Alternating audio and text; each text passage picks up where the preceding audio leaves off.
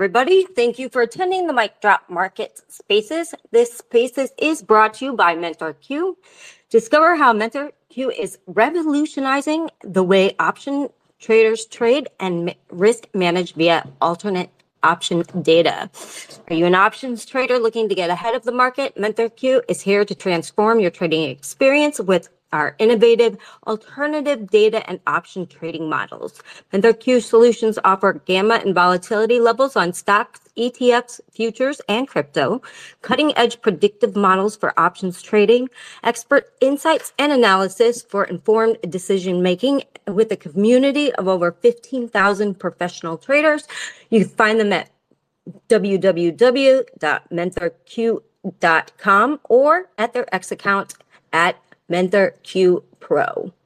And just a reminder before we begin, this material is presented solely for informational and entertainment purposes only and is not to be construed as a recommendation, solicitation, or an offer to buy or sell long or short any securities, commodities, or any related financial instruments. Please contact a licensed professional before making any investment or trading decisions. And with the formalities out of the way, I would love to introduce our guests today. We have Lonnie Hendry, who is Head of CRE and Trepp Advisory Services, Senior Vice President.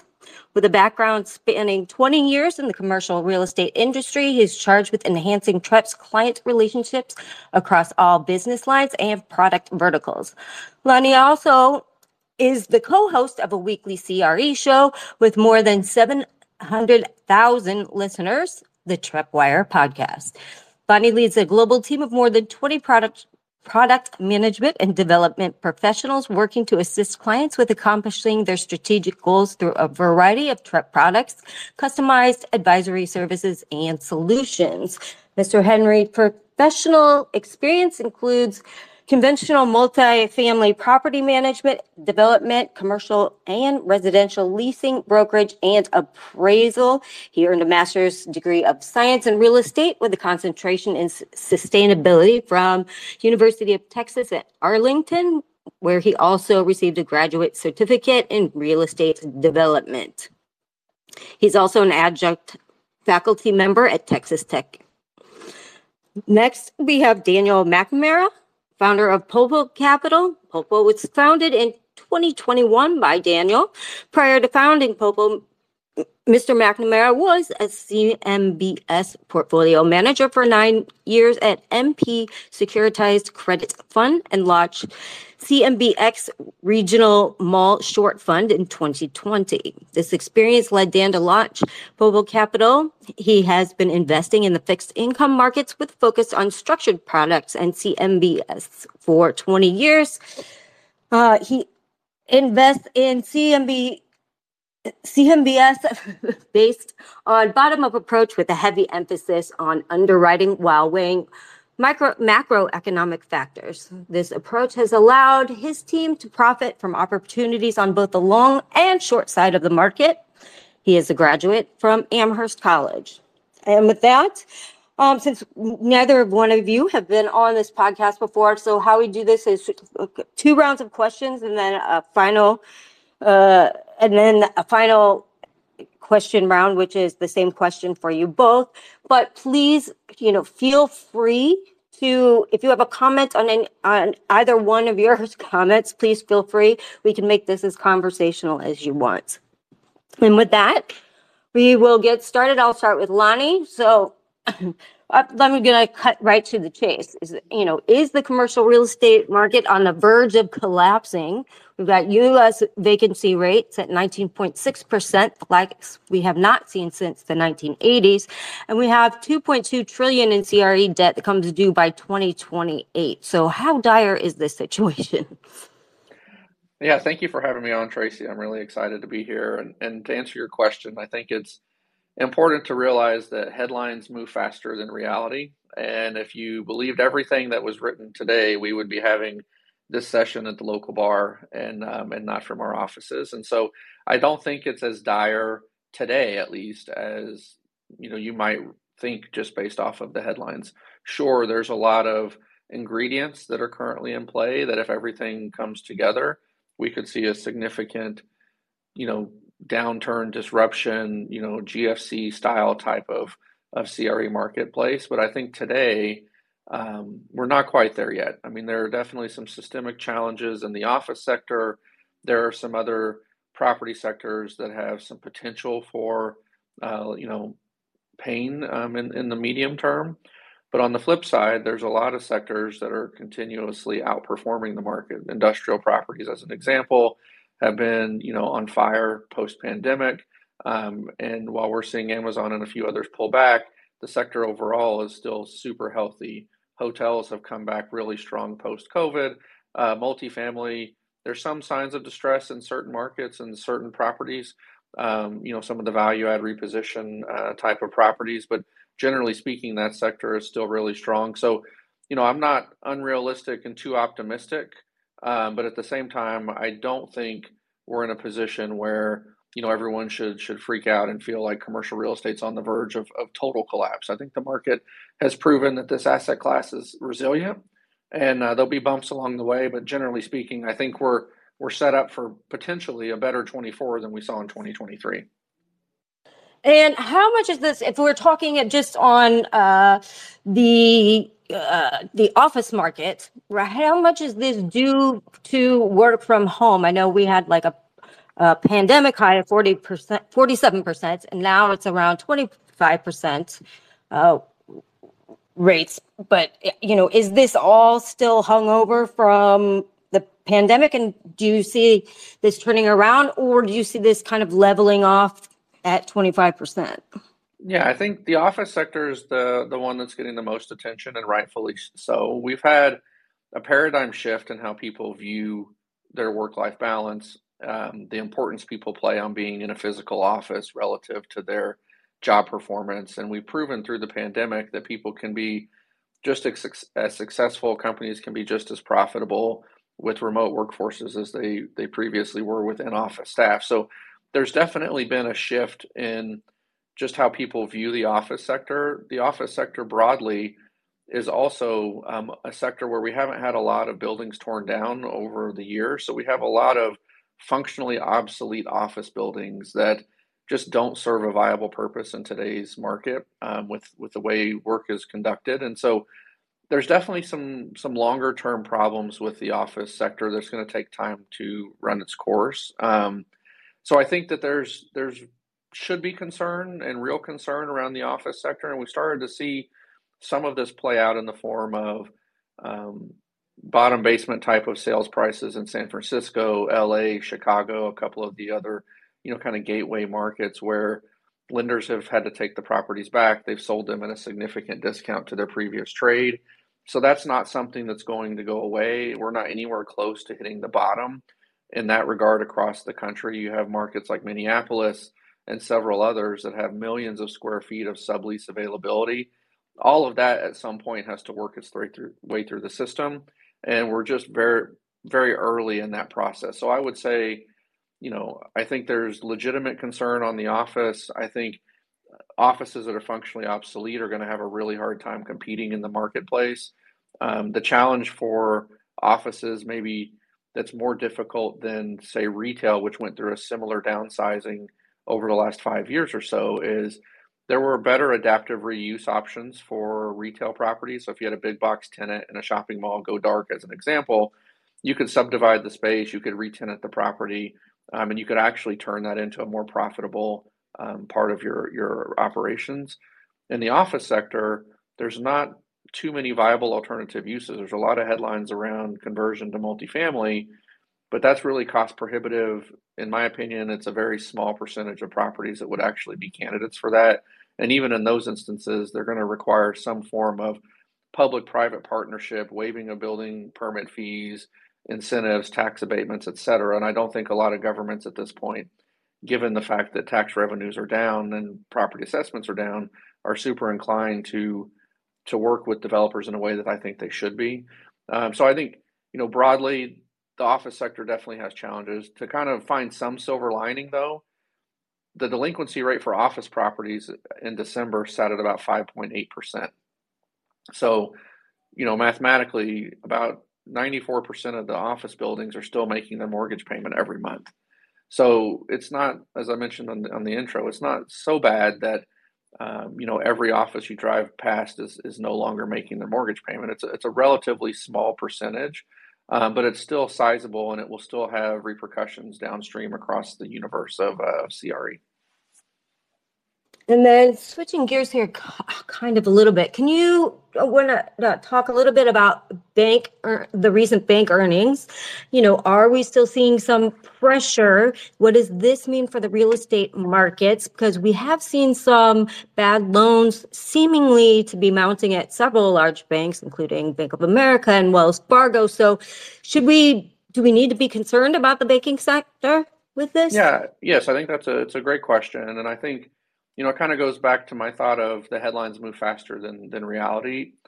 Yes, there's a lot of distress that's pent up in the system. Yes, there are a lot of loans that are currently underwater. Yes, there are a lot of properties that are not viable. Yes, banks are currently holding certain loans at a value that if they mark to market would would show the asset to be underwater and potentially have some some broader implications for the banking system. All of those things are in play. Um, you know, the reality is the regulators at this point have been told to, or have told banks or, or advised banks to try to work with borrowers to the best of their ability. Um, and, you know, at the end of the day, there's real people behind these assets, there's real capital raised from, you know, high net worth investors, pension funds, retirement systems, mom and pops that are supporting these businesses and, and these properties. And so, you know, it's one of those things where the perception of distress is one thing, and it, it, provides the opportunity for the market to play itself out and people to buy buildings at a reset basis and allow for revitalization of the asset and, and strengthening of the marketplace. Systemic distress is something that's completely different, and we saw the impacts of that in the great financial crisis where liquidity effectively dried up. There was no financing available. The entire market came to a screeching halt, and that had you know three four five years worth of downturn that had to play out. So i think at this point there's been government intervention there's been other you know uh, credit facilities and other things created to try to help the banking sector persevere through this downturn. At least to this point it appears that it's working. Um, whether that continues over the next couple of years as these distressed assets actually have to get marked to market and forced sales occur is something that we could debate. But I think at this point, you know, there should definitely be people should be cognizant of the fact that there is a lot of pent up distress. So I wouldn't suggest that things are, you know, fine. We had three bank failures and everything is stable now. I still think there's some some distress in the system, but I also think that the relevant stakeholders are aware of that and they've at least to this point taken action to help prevent something more systemic from taking place. Do you think, I mean, the, the Fed said that they're likely to end the bank funding program in March that was born last, last spring from the banking crisis. Do you think this will be a problem? It has the potential to. I mean, the reality is, I mean, those are like the, the unknown um, components is we don't really know until the system has to flush those things out, like how impactful that will be. Um, so I think it's you know, we're in a very interesting position where the Federal Reserve had taken unprecedented action relative to the federal funds rate, where they increased the rate 550 basis points over about a 15 month window. Um, those impacts haven't been fully felt through the system at this point. Um, they set up the uh, the funding um, you know facility. If if that goes away and it tapers off, like sure, there's going to be some challenges that come with that. There are going to be some institutions that are stressed. There's there's going to be the potential for more bank failures. Um, I think that's a reality. At this point, though, like to try to you know pontificate how widespread that is or how detrimental it is to the overall system, I think is a little premature. But you know, no one's out of the woods at this point. I mean, I think the big four banks, even with their most recent earnings, you've seen that there's downward pressure on them, um, and and we haven't even really fully felt the distress. So for smaller institutions that maybe are overweight on commercial real estate loans or they have a larger portion of their uh, book of business in the commercial real estate sector, um, it could definitely spell some really tough times for them over the next, uh, call it 12 to 18 months. Excellent. Thank you so much. And we will come back to you. I want to move over to Daniel. Um, uh, let- well, first, did you have any comments on Lonnie, what Lonnie had? If not, I'll go on to move on to your question. No, I mean, I, I agree with everything he's saying. I think that the one thing you touched on there at the end, which I think is very important, and I think be you know a, a large pocket of distress is the regional banks, um, just given the fact that they are so over or overweight commercial real estate from the from the lending side. So you know, I, I think that that you know twenty. We clearly haven't seen the end of that distress, and, and you know, just three regional banks going down is probably not the end of that. But um, you know, I think it's a good thing too. And, and you know, I think as you know, this the debt has become more expensive and more interesting um, to certain other investor bases. Um, you know, I think it's going to provide a, real opportunity for the next few years as regional banks probably step back um, because they've been overexposed. So, um, you know, I just I think that's going to be a really interesting space uh, going forward. All right. With that said, um, so the commercial real estate actually globally has been under intense pressure as interest rates have risen over the past couple of years. And the United States, with the largest commercial property market in the world, prices have tumbled about 11% since the Federal Reserve started raising rates in March of 2022.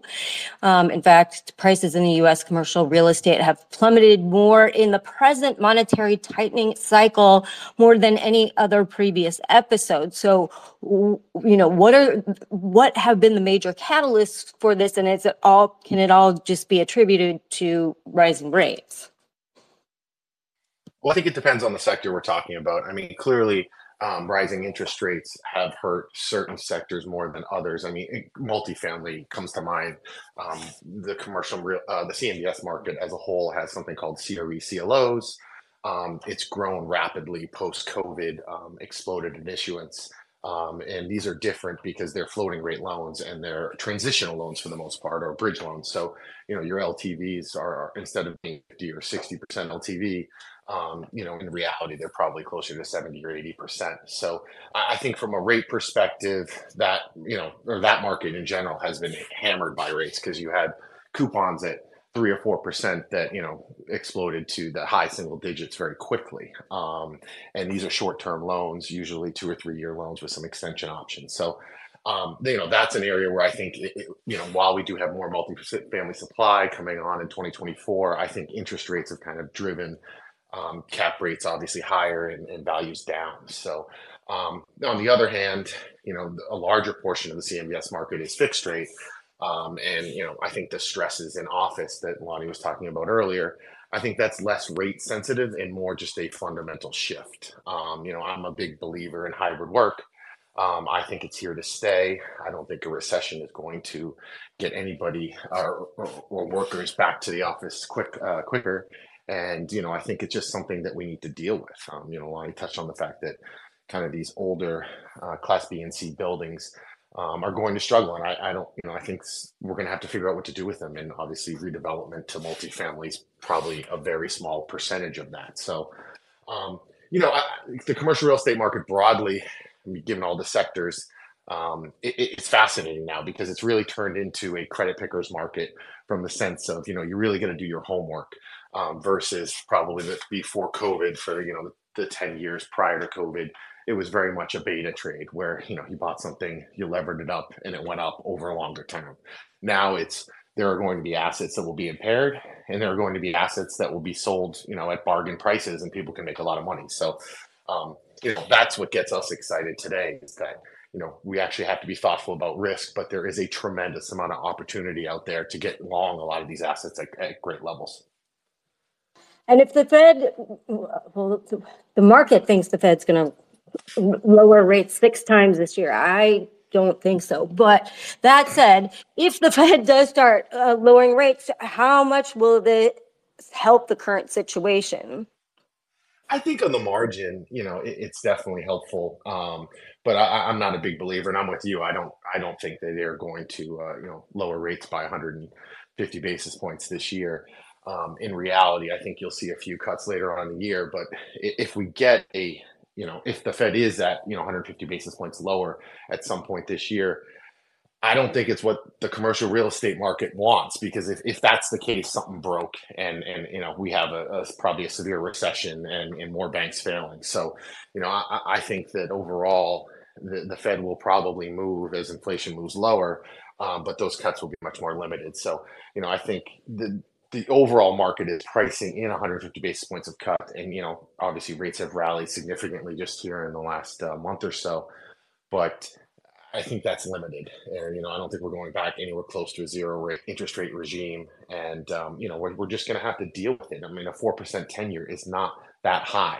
In fact, historically, it's on the low side. So, you know, it, it, I don't know where we settle in, um, but but I don't think uh, I'm not expecting much lower rates than, than where they are today.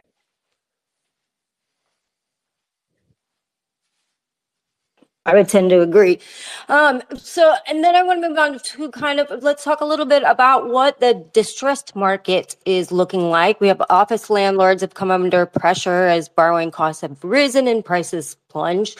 Uh, credits also dried up with many banks and non-bank lenders cutting back on extending new loans to offices because of rising va- vacancies and uh, uncertain demand.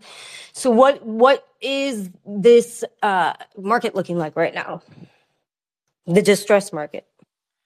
It's just starting, um, from my opinion. You know, w- we are now hitting kind of this wall of maturity. You touched on it. There's over two trillion, uh, well over two trillion of debt coming due between now and uh, the end of 2028, and that's going to provide a lot of opportunities um, because expense, you know, capital is more expensive. Um, but for the right, for the right um, assets, basically, you know, I think higher quality assets are going to be on sale and, and going to provide a lot of opportunities. Um, and regardless of the sector, um, I think office is still very difficult. It's a bad word right now in a lot of places.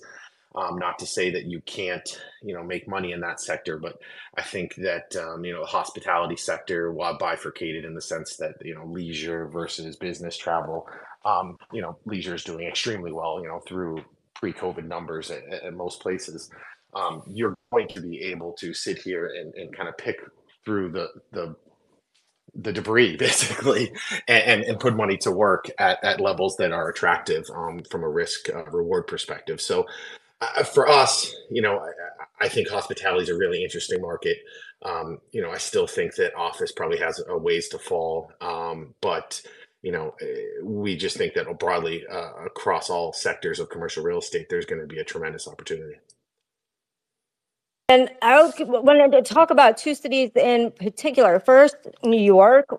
Blackstone just defaulted in a New York loan for a sale at like a 50% discount. So, you know, what's going on in that market right now? Yes. I mean, that the, the what was it, 1740 Broadway? Um, you know, that the debt there is, uh, I believe the headline was the debt is being marketed at a 50% discount. Um, you know that's one of those buildings an older building it's definitely kind of falls into the camp of the have nots in the office world and and you know blackstone is a savvy borrower and what a lot of people don't realize because you know you see it on you see it on you know x all the time is that CMBS market is non-recourse lending. So, you know, you see headlines or you see people comment on like, how does Blackstone not pay their mortgage? Well, in reality, um, they're they're savvy borrowers and, and, and their debt is non-recourse, meaning that you know if, if they believe they have no equity left, which is clearly the case with this loan and a lot of other loans out there in lower quality office in New York, um, they are just going to hand the keys back, um, and the CMBS uh, trust will have to liquidate the property, and that's what's going on now. So you're going to see a lot of that. Um, special services in the CMBS market are the ones who liquidate these assets, and, and they're going to be a, about as busy as you can get um, for the next few years here as we work out because you have a lot of these CMBS loans that were done at the top of the market that were done pre-COVID before this whole idea of hybrid work or work from home, and you know th- those the values of those buildings have dropped significantly. Um, so you know that's what's going on in New York. You're seeing it, as Lonnie said, you're seeing it in Chicago, you're seeing it in LA, you're seeing it in San Francisco um, this is just, you know, I think this is the beginning of, of, of some of those defaults, and you're going to see more of these headlines as we go through this um, this kind of situation. And then since you brought up Chicago, since I'm from Chicago, um, I thought it was interesting that I saw that well, seven out of the 10 largest deals in 2023 were multifamily uh, buildings. So do you think this is, you know, is this one sector that is looking well across the nation? Or is it just particular to this market? I mean, Chi- Chicago in general. I mean, I think that the, the the area of distress that everyone is talking about in Chicago is clearly office. Um, you know, I don't think it's too dissimilar um, than other you know gateway cities, but uh, there's pockets, right? You're seeing a lot of transactions in the multifamily space. Um, you know, it's it's very specific to kind of area code or zip code, um, but Chicago in general, I think, is a city that's it's you know the struggles will be there for a while. Um, I think that their older building stock and kind of the lower quality assets, like we were talking about earlier. Um, I don't know if those will bounce back, but you know, for multifamily, I think it's more of a cyclical issue versus a secular issue where you know we're going through a, a difficult time and, and and maybe some of these buildings were overvalued or over levered um, but you know once we find a clearing level I, you know, I'm very optimistic on, on on certain pockets of the multifamily in that area and uh, Lonnie touched on this before, but what are your feelings on converting to converting offices to multifamily? um, it, it's a great headline, but you know, just like Amazon's not wasn't going to buy all the uh, BNC regional malls, uh, converting office to multi uh, to multifamily just isn't realistic. Um, it's again great headline, but you know, realistically, it's going to be a very very small percentage. Um, so it's really not going to make a dent in the um, kind of the market today. Excellent, thank you. And back to Lonnie. Um, there is about 14% of all commercial real estate loans and 44% of loans in office buildings appear to be in negative equity, meaning the debt's now greater than the property value. And this is from the National Bureau of Economic Research. It, again, is this bad? How worrisome is this? And eh, can they just sit on these bad loans until property values reignite? yeah, I think that's that's the interesting question right now is how long can banks hold these loans where the property value has, you know, gone below the the debt amount and you know, I think it's that we've seen a lot of parallels drawn in the last couple of months around this extend and pretend theory, which was successful coming out of the great financial crisis, where effectively you know, lenders would either create a, a, split note or they would work with borrowers and extend the loan past the maturity date um, in, in hopes of being able to resurrect the value of the property and refinance at a better time in place. And that worked during that cycle because interest rates were actually going down and were more favorable for both the valuation of the building, cap rates were compressing, cost of capital was less. And so extend and pretend was was actually really successful for those that implemented that coming out of the GFC. I think the challenge now is that we're we're seeing the opposite play out, where a lot of these loans, as Dan mentioned, were financed two, three, five, seven years ago when coupons on those deals were in the three to four range. And even if the Fed cuts rates, you know, four or five, six times this upcoming year, those office loans are going to be re- refinancing into a much higher interest rate environment. So the negative um, impact of that is the opposite of what we saw with the extend and pretend before. So, unfortunately, for some of these offices, the value today is probably the best value you're going to get if you're the lender. I mean, like time is not on your side for functionally obsolete, non-viable Class B and C offices.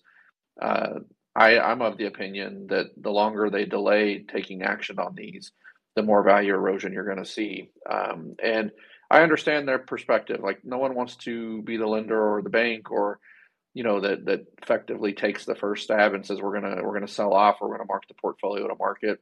Um, but really, the first loss is the best loss, and I think at some point people are to have to realize that capitulation is here, and they're to have to just accept accept the values as they are from the market's perspective.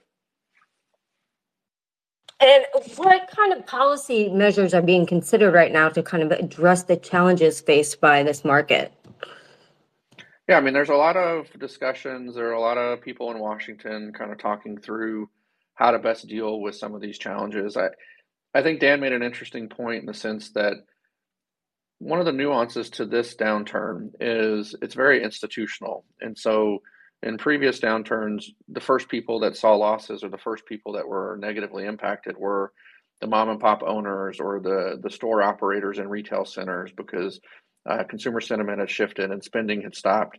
We haven't really seen that, at least to this point in the cycle. I mean, consumer spending is still very strong. Retailers generally are doing really well. This is kind of isolated to this the top tier, really large institutional office owners, and they're very savvy in what their remedies are. And so what we've seen is we've seen top tier owners, you know, default on properties, make strategic bets but at the same time, they're also announcing large distressed debt funds and capital raises to purchase distressed assets. So it's it's an interesting dynamic where you have one really large segment of the CRE universe that's that's definitely struggling worse than it has probably in the last you know 50 years, if not you know longer. Um, but at the same time, people are viewing this potentially as an opportunity to buy assets at a much reduced basis and revitalize them. So it'll be interesting to see how that push pull works in in reality. I think as as uh, Dan mentioned, a lot of these, if you can get them at the right price in some of these markets, I mean, like you're talking about L.A., San Francisco, Chicago, New York. I mean, for the last 50 years, if you're an institutional buyer, those were the only markets you were looking for assets in. If you can buy assets in those markets at 25 cents on the dollar or 40 cents on the dollar, while in the short term, they're going to be cash intensive, management intensive. I'm probably taking the long on that, that those markets over time are going to come back and, and be the gateway markets that they were before. Maybe office, obviously, office is going to change. The format of offices are going to change. We're starting to see some of that with kind of the hotel um, office conversion, where you're you're still operating it as an office, but you're adding hotel type of amenities, and it it feels much different than a traditional office. Uh, so I think what we'll see is uh, not a conversion to residential, but you're almost going to see like branding of offices and kind of reconstructing them in a way that's much more conducive for hybrid or co-working or um, an experiential type of feel versus just a, a traditional 14,000 or 20,000 uh, foot floor plate that has cubicles spread across the floor. Like a WeWork kind of thing? I don't know necessarily like WeWork in the in the lease structure, right? But in maybe the layout and the format where it's just much more inviting for people to come there. Like I, I think Dan mentioned, like you know, the, I was of the belief, you know, uh, a year ago, if you had asked me that if we had gone into a recession, that that probably gets people back to the office at a pace and scale that maybe salvages some of the office market. I think at this point, though, um, I'm probably of a different opinion that it, it even a recession probably doesn't change people's behavior and habits enough to get the office sector revitalized. So I do think like we've seen this with retail. The, the, the you know headline for them is that they're all wanting experiential retail, and I think you're going to see experiential office where there's a reason to come there beyond just the work. And for people that can figure that out and and produce a product that is attractive for people to come to outside of just having to be there for their eight to five, I think you're going to see some winners coming out of that. So there's some ideas for you entrepreneurs out there. Um, it, I, obviously, I don't want this whole space to be, you know, totally gloomy and focused just on on office. So, you know, where do you see opportunities in this market? And you know, are there some locations looking better than or more promising than others, and that kind of are outshining?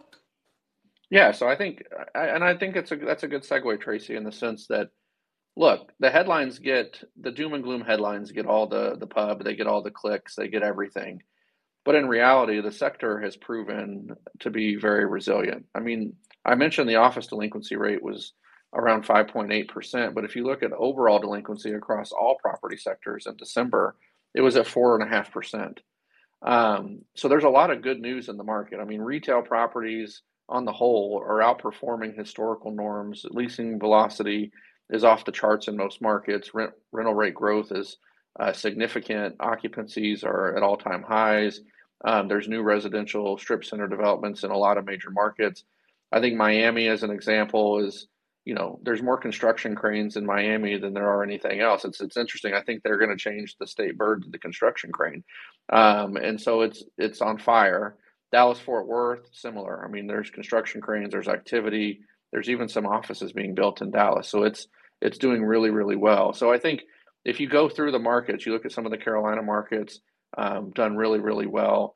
I think there's there's a lot of positive, um, you know, pockets within the distress where there's still development, there's still activity, there's still um, leases being signed every day, there's still properties being sold. Multifamily is another one.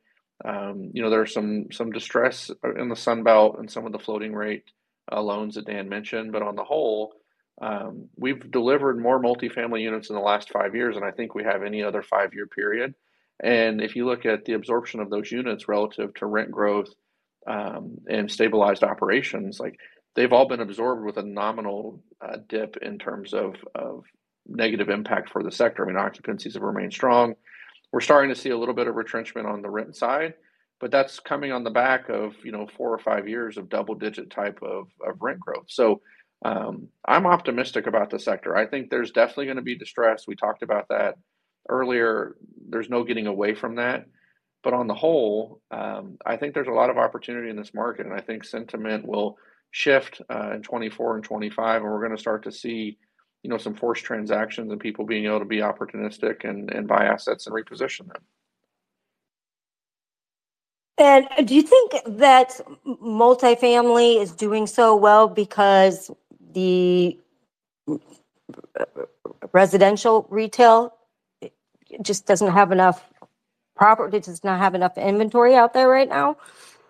Yeah, so it's really interesting. Um, one thing I don't think the Fed truly understood heading into the rate hike cycle was the negligible impact it would have on the single family residential market. And what I mean by that is, depending on what source you look at, um, residential fixed rate mortgages, about 80 to 90% of fixed rate mortgages are sub 4%.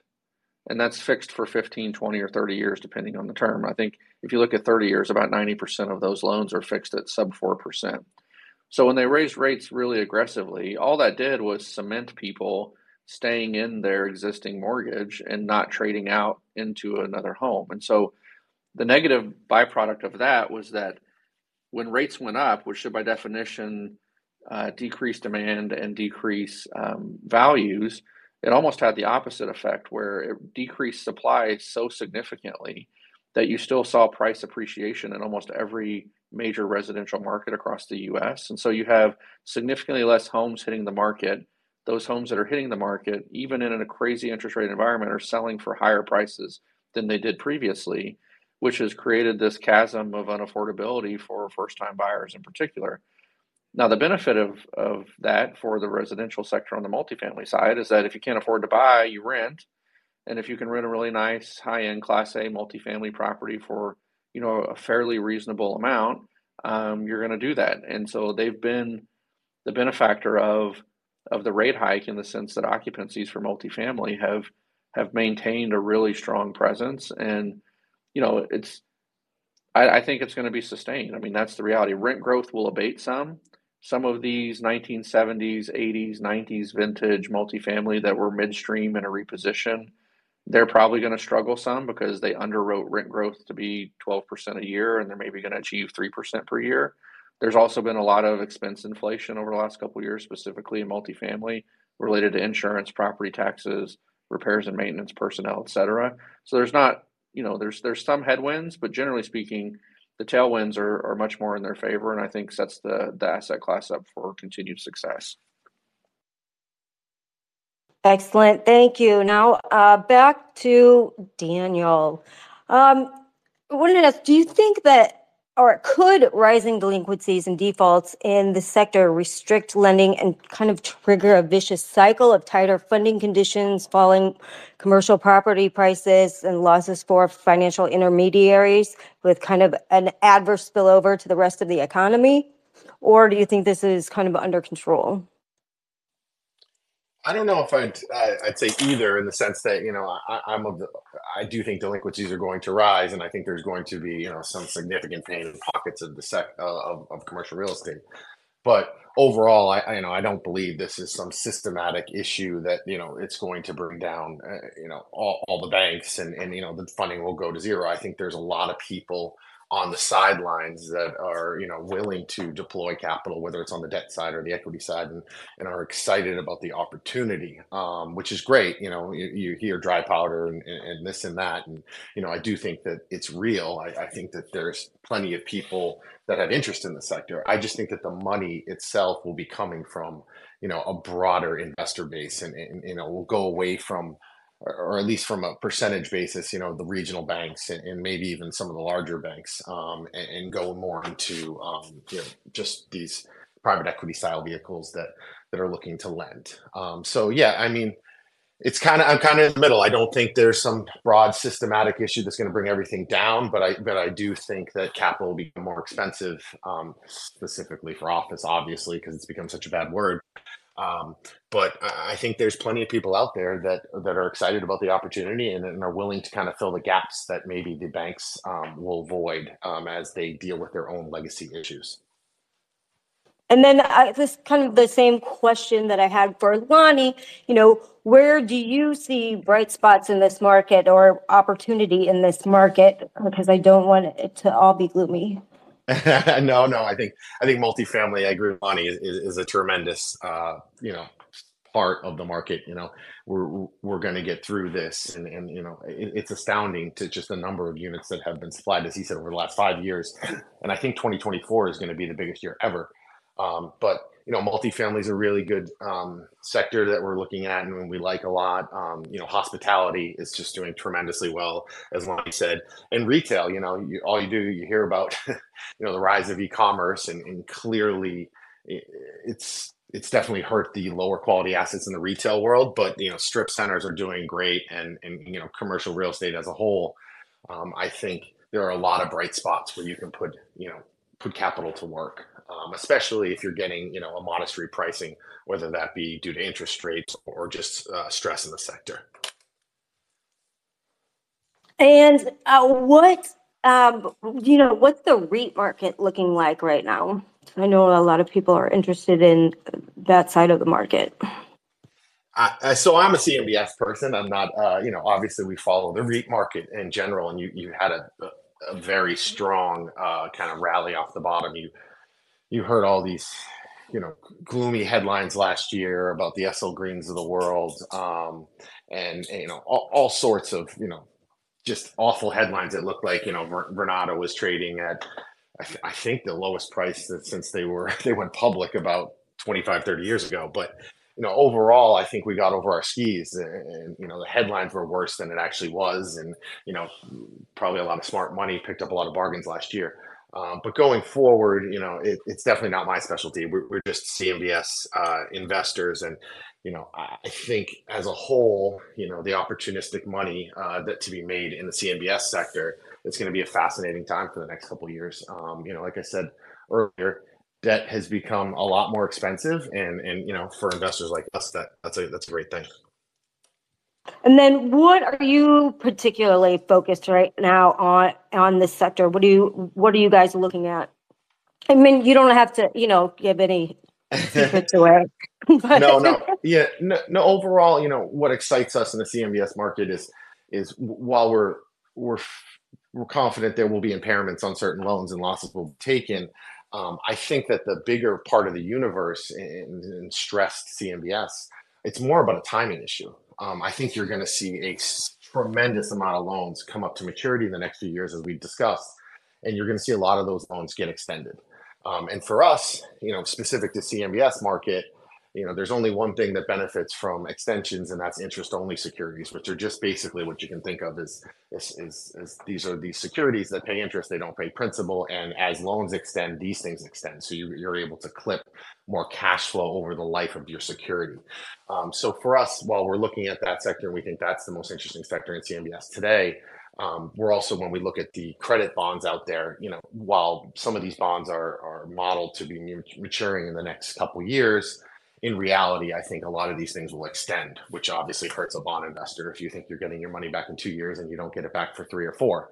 Um, so it's good and bad, um, but I think that that's the hardest thing to do in the debt market today when we look at CMBS is that you know trying to figure out you know when these things will actually mature or if you know I mean clearly there will be losses but Um, the one thing we know on the CMBS market is um, special servicers are incentivized to give extensions if you think you have equity left in your deal. So there's going to be a tremendous amount of extensions, and I think that that's if you're looking at the CMBS market, that is going to be kind of number one on your radar.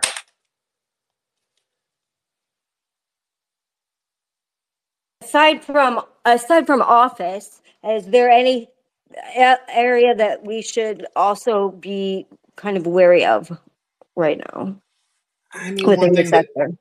You know one one sector that that you know touched on hospitality and, and overall optimistic there and and like the sector but you know some of these lower quality kind of smaller hotels that cater to business travel throughout the united states I- i'm really worried about them because obviously business travel is down um, but lonnie touched on expenses and i think he touched on expenses more so on the multifamily side but you know it, it's become you're just seeing it. You're, you're seeing expenses explode for some of these property types, and unfortunately, you know they're, not getting the revenue to to match their added expenses. So that's one area we definitely have an eye on. We think that you know there will be some stress in pockets there, um, but you know you look at the other side of the coin and, and you look at the the the leisure hotels, and, and they're just doing amazing, and, and, and we think that will continue also. That's good to know. Uh, Lonnie, did you have any comments on any of what Dan said? Yeah, two things. One, I'll just to add some some context to the loan modification or extension uh, topic that Dan was mentioning.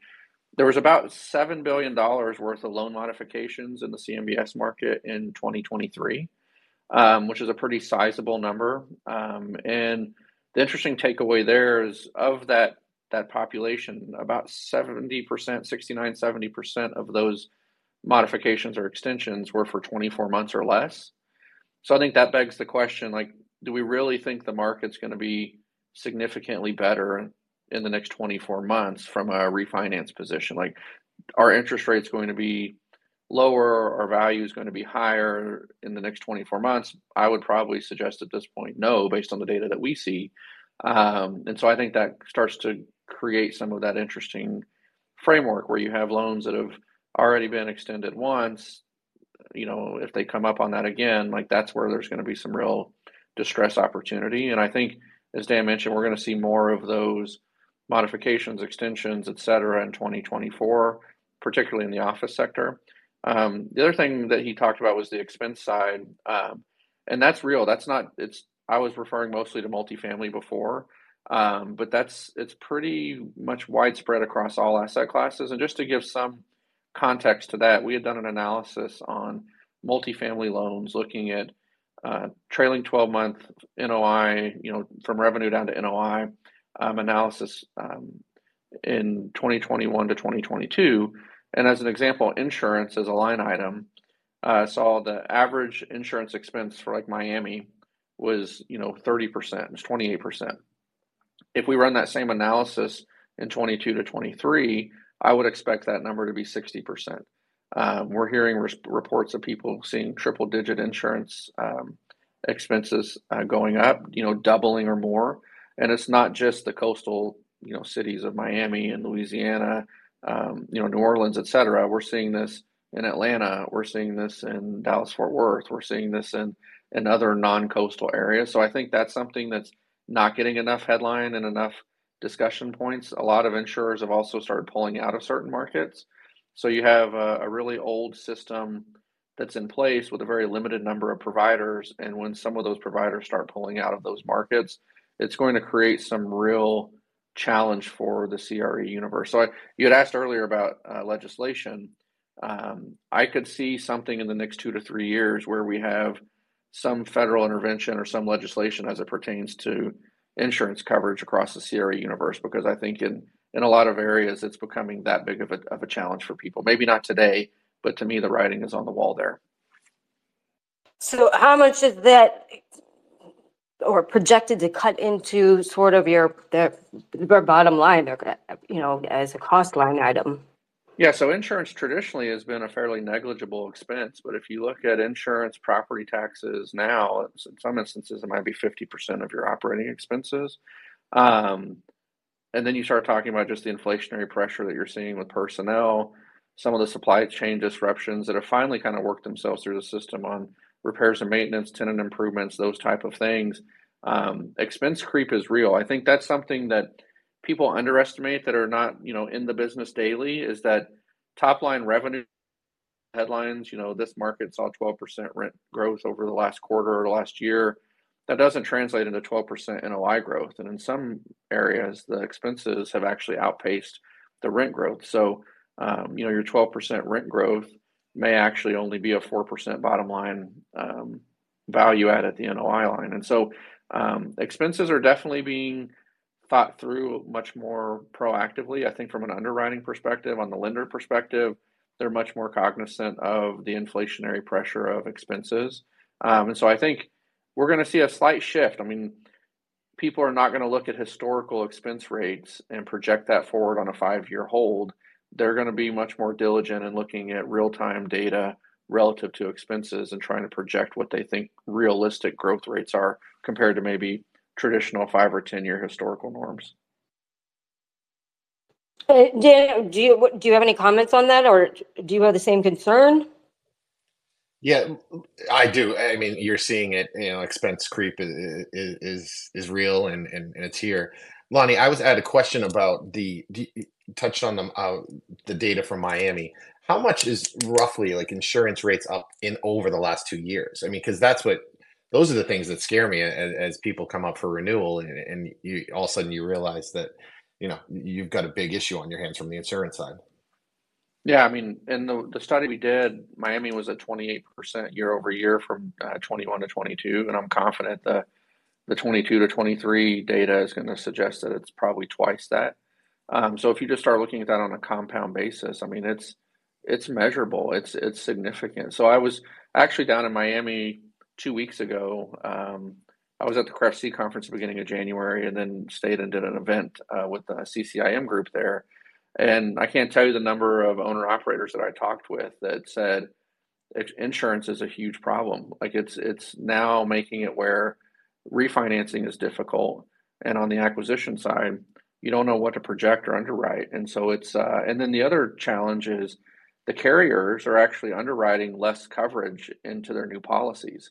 So it's kind of a double whammy where you're seeing significant increases in, you know, policy price premiums, but you're actually getting less coverage than you did on your previous policy. And so, um, you know, a lot of these funds are trying to figure out ways to have catastrophic coverage and then maybe self insure. They're trying to cost share. There's a lot of thought going into how to best you know combat the challenges the the problem is just it's a super old industry lenders are not inclined to like look at a bunch of creative ways to insure the collateral that backs their loan so it's it's something that i think is probably going to have broader legislative and you know you're going to see a lot more political activity around people trying to get awareness uh, raised around this this topic and what kind of caused this onset of skyrocketing insurance rates all of a sudden. Yeah, it's it's interesting. If you just look at the number of catastrophic events, mostly weather related, over the last five years, it just jumps off the page. And you couple that with the cost to reconstruct, which is in some cases three x what it was five years ago. Um, those are two, you know, significant negatives for the industry. So you have significantly more hurricanes, wildfires, other type of climate related challenges that are that are impacting the space. Um, you have markets like I was in New York a couple months ago, and we had a really bad rainstorm, and the brand new terminal LaGuardia flooded, uh, Midtown flooded. Like there's there's areas that you wouldn't expect to like flood with a, a really hard downpour for three hours. That now you're seeing on the news cars being underwater and all of those things require people to file claims and then the insurers to pay out. And so it's it's almost like it's not one particular thing. It's kind of an aggregation of multiple things all in that sector. And I've saw several headlines the last two weeks. If you look at just overall insurance premiums, it's not just limited to CRE, but auto insurance premiums are up significantly, uh, high double digits. If you look at homeowners policies, up significantly. So I think the burden that's being borne through the CRE market is is obviously having uh, you know downward pressure um, across the other lines of, of insurance as well.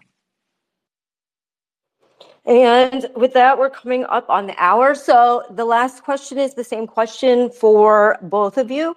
Is you can talk about something that we didn't get a chance to discuss that you think is very important that we should talk about, and or you know what should we, uh, you know, as investors really be looking at at this market for say the next twelve to twenty four months. And I'll start with Daniel.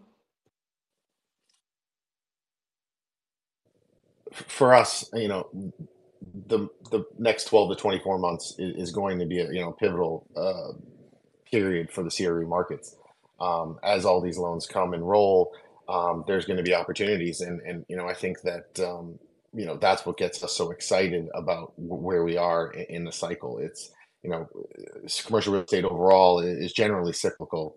Um, and we go through these periods of time where there's opportunity, but obviously we're we're challenged with a few different other things outside of just the cyclicality of it. Um, so you, you know you have the the office um, shift. You have, as Lonnie said, interest rates are actually in this market.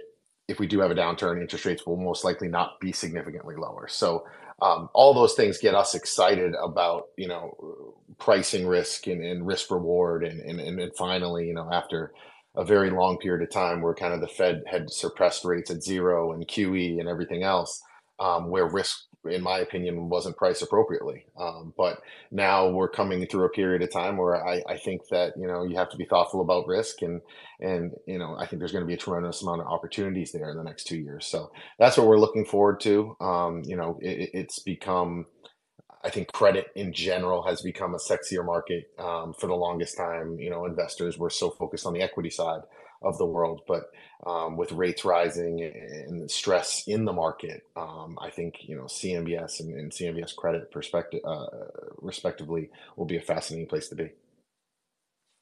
And then Lonnie, same question. Talk about something you that we didn't get a chance to talk about that you think is important, and or what should we be really focused on over the next twelve to twenty four months?